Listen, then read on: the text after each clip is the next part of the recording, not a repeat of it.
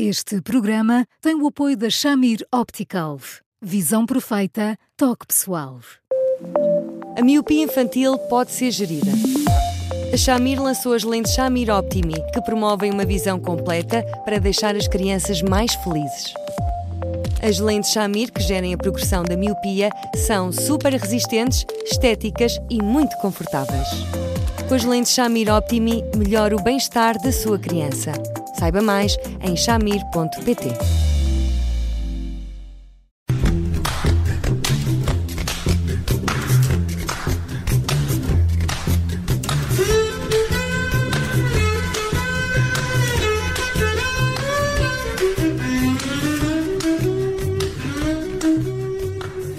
Começa agora mais um Porque Sim Não É Resposta com o psicólogo Eduardo Sá. Eu sou a Judite França e comigo está o Bruno Vieira Amaral e hoje vamos falar de quando as famílias interferem na vida do casal. Uh, Eduardo, olá, boa tarde. Isto pode ser um problema uh, grave. Olá, Judite, olá, Bruno. Olá, uh, não, pode ser muito grave, muito uhum, grave, muito uhum. grave. Muito grave porque manifestamente... Um, fica, alguém fica ensanduichado nisto tudo. E, e depois o grande problema nem é tanto das famílias interferirem, não é? É, é o modo como um dos membros do casal não se sente com força suficiente para um, definir um conjunto de regras que têm que ser levadas a cabo para que depois as coisas não virem uma grande confusão. E, portanto, numa circunstância como essa, sim, este tipo de interferências, quando acabam por ser geridas com muita delicadeza por parte de um dos membros do casal, são, um, são magníficas para que o casal desmorone num instantinho. Uh, Eduardo, uh, vamos aqui a este uh, caso concreto, esta proposta, uh, que nos diz que isto é um casamento com, com vinte e sete anos.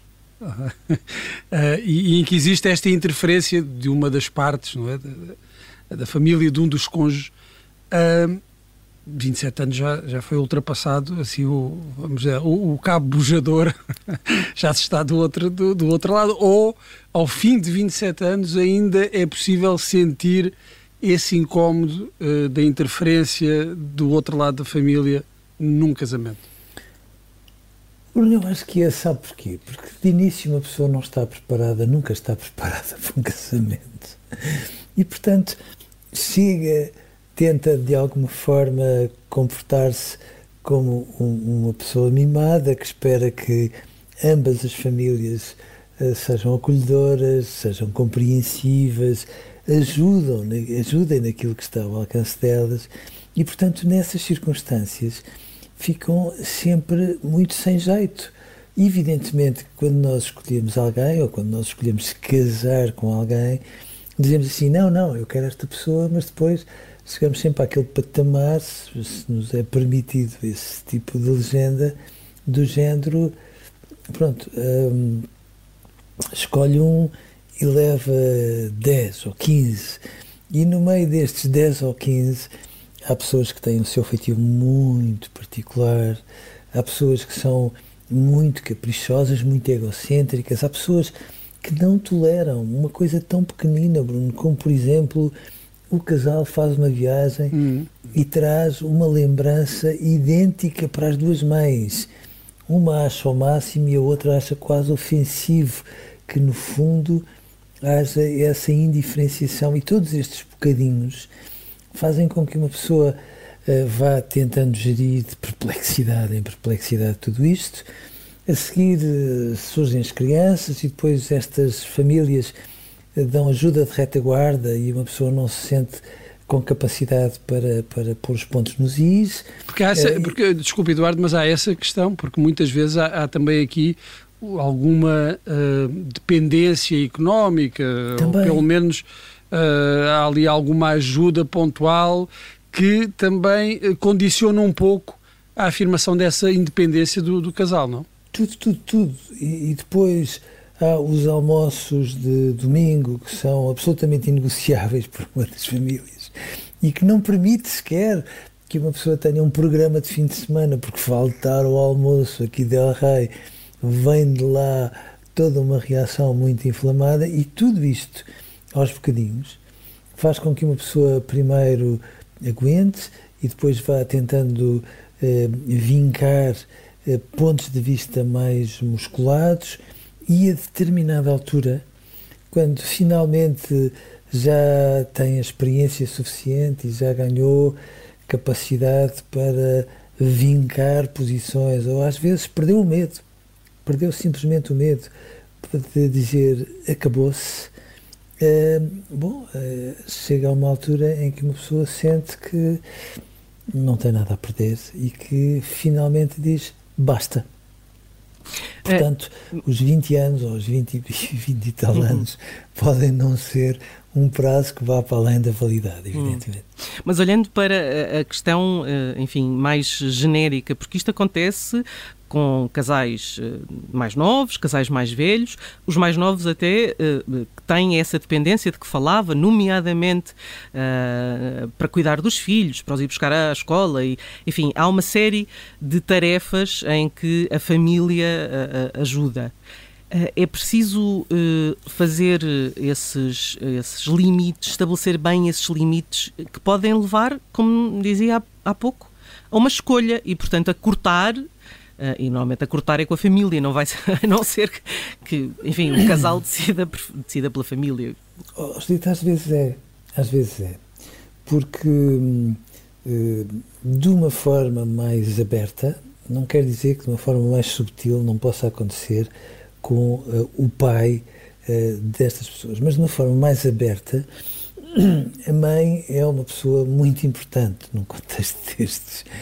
E, e quando uma mãe, no fundo, e quantas vezes isso não acontece, não é, Judite? Quando uma mãe faz determinadas escolhas e entende levar por diante uma relação que provavelmente não é a relação dos seus sonhos, mas entende que a deve levar por diante, tomando sobretudo em consideração aquilo que ela acha que são os interesses dos filhos.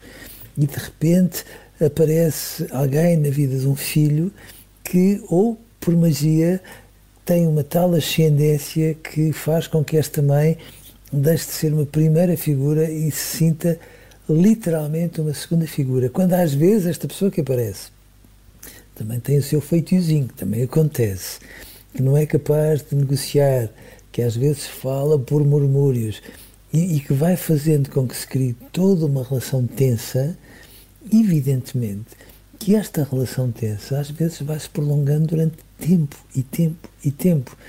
E, em muitas circunstâncias, esse é o formato mais habitual.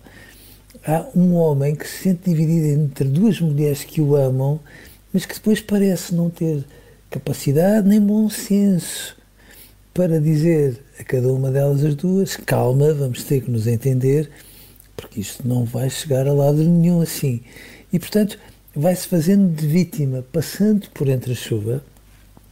É facílimo, mas facílimo que a determinada altura, bom, ou este filho querido durante toda a vida da mãe parece incompatibilizar-se aos bocadinhos com a mãe e criar ali uma fratura difícil de gerir, ou às vezes há muitos divórcios que se dão por causa disso, porque o jantar de domingo é inegociável e nem sempre uh, um filho ou uma filha, às vezes mais um filho, tem capacidade para dizer à mãe: ei, mãe, não pode ser. Hum, portanto, as famílias às vezes têm muito mais peso na, na trepidação de um casamento do que pode parecer numa primeira leitura. Hum.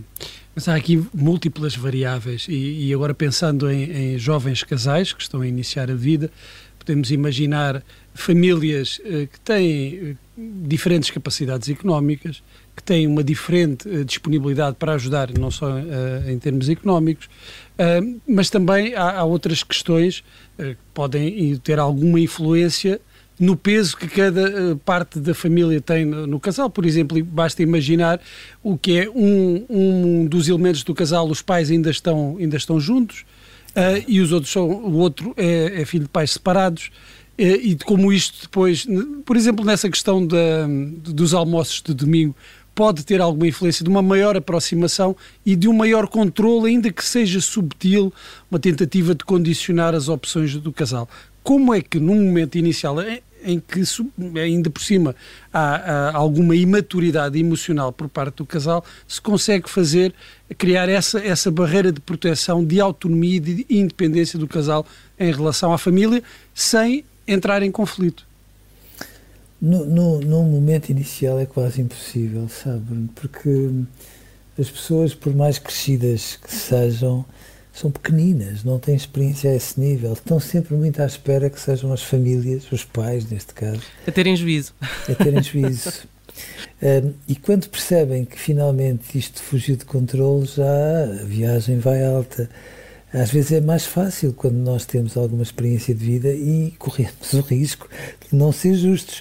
Porque agora imagine, quando nós vimos de uma relação onde uma família interferia a torto e a direito, é natural que ao chegarmos a outra relação sejamos tão, tão, tão exigentes, tão impertinentes, se for preciso, que somos nós a estragar aquilo que uma família pode ter para nos dar. Portanto, é, é, é um equilíbrio difícil, muito difícil às vezes. Daí a importância de uma boa sogra, por exemplo.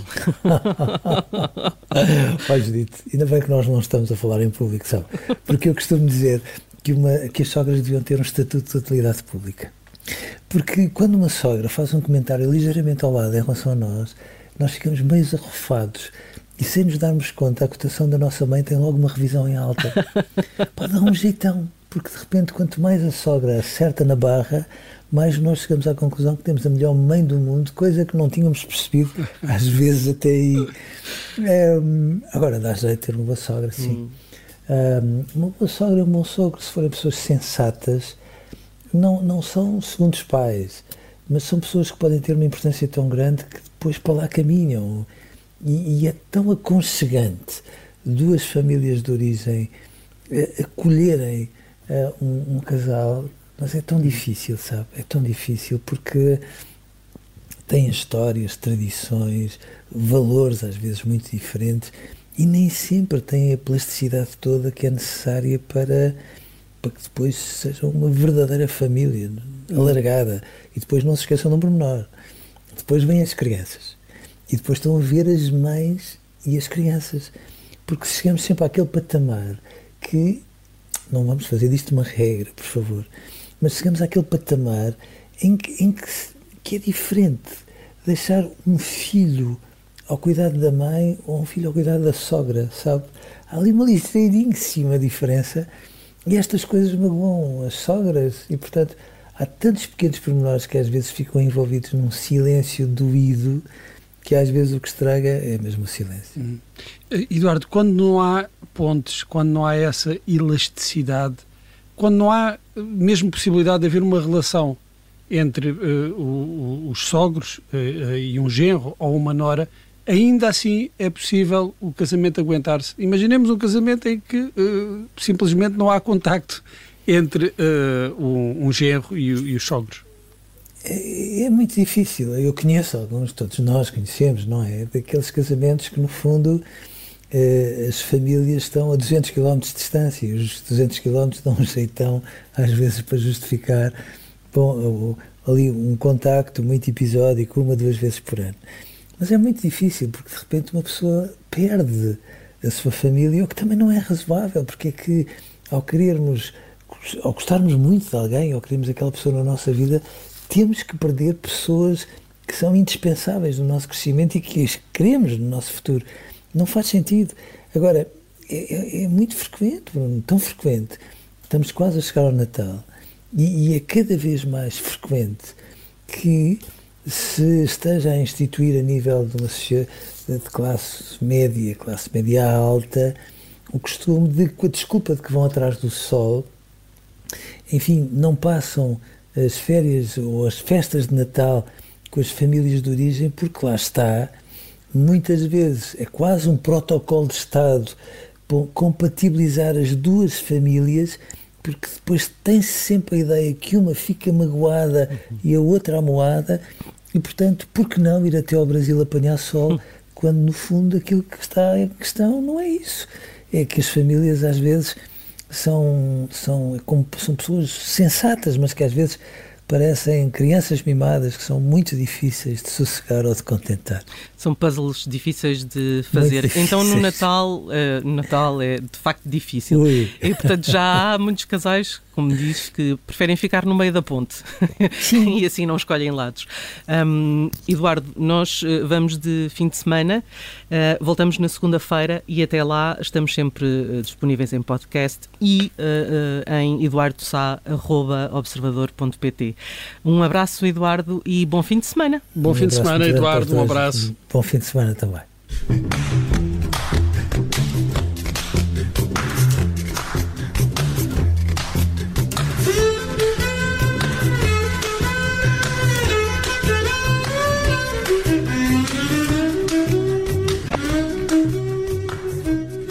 Rádio. Este programa tem o apoio da Shamir Optical. Visão perfeita, toque pessoal.